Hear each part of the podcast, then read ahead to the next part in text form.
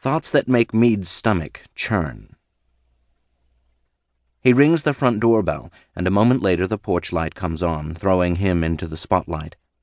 Mead's tempted to lift his suitcase and smash the bulb, to remain in the dark. To slip into the house through the back door and down the hall to his bedroom unnoticed. But there is the small matter of the taxi driver. If there is any saving grace in any of this, it is that his father is the one who opens the door. His face is a mask of neutrality.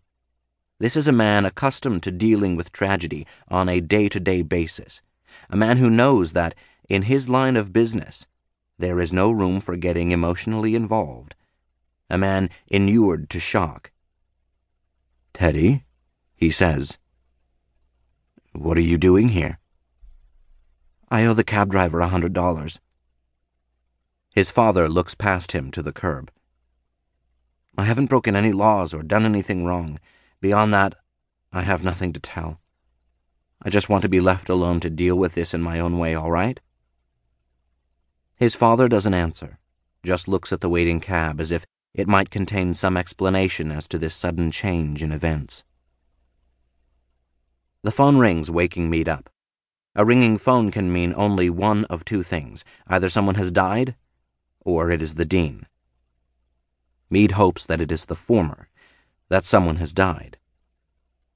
He sits up in bed and glances at his watch, but there isn't enough light in the room to see.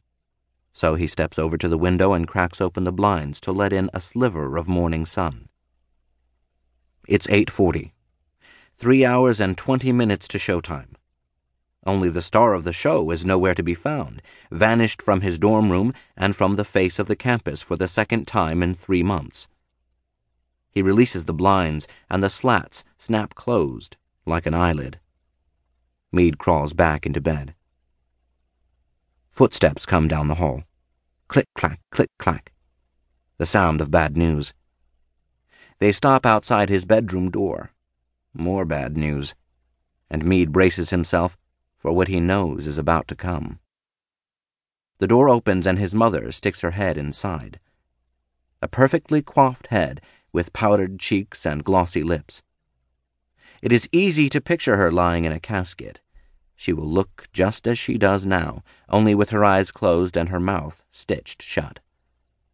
He would give anything to have her mouth stitched shut right now. It's Dean Falconia, she says. He wants to speak with you. Tell him I'm not here. I will do no such thing. He knows you're here. For God's sake, the least you could do is have the decency to speak with him, to offer up an explanation.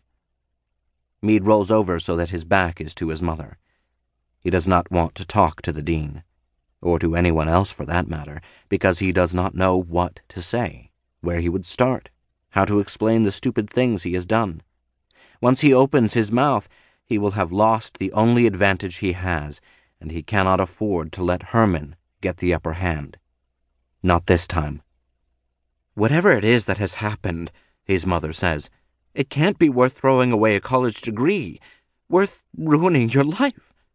Her voice falters, but whether she is choking up with tears or anger, it is hard to say. Probably a little of both. And Mead cannot blame her. He would probably feel the same way if he were in her shoes. But he isn't.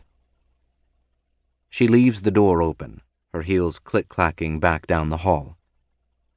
Give me a couple of days to get to the bottom of this, Mead hears his mother say to the dean before clamping the bed pillow over his ears.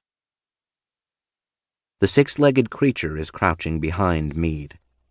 He cannot see it, but he can hear it breathing in and out, in and out, waiting for just the right moment to pounce.